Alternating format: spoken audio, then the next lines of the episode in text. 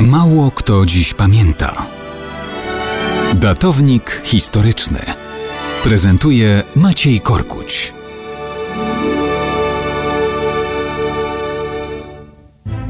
Mało kto dziś pamięta, że 24 października 1260 roku poświęcona została najprawdziwsza perła architektury gotyckiej, niezrównana katedra Najświętszej Marii Panny w Chartres.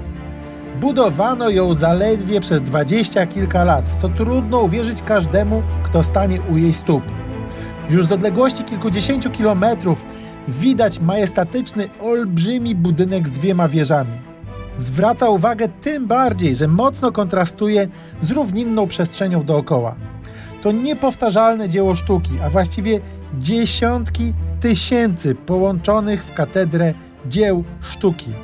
W nieskończoność można podziwiać mniejsze i większe rzeźby, którymi wypełnione są kamienne ozdoby na zewnątrz.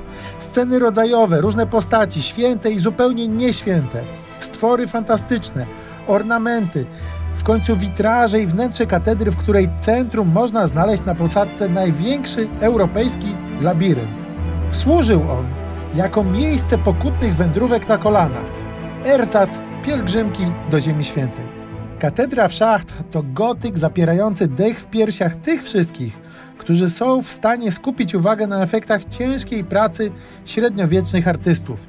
Tych wszystkich, którzy uruchomią wyobraźnię, aby poczuć otchłań czasu bijącą z każdego z setek tysięcy pojedynczych kamieni połączonych w gigantyczną budowlę. Kto przyjedzie po prostu popatrzeć, nic nie zobaczy.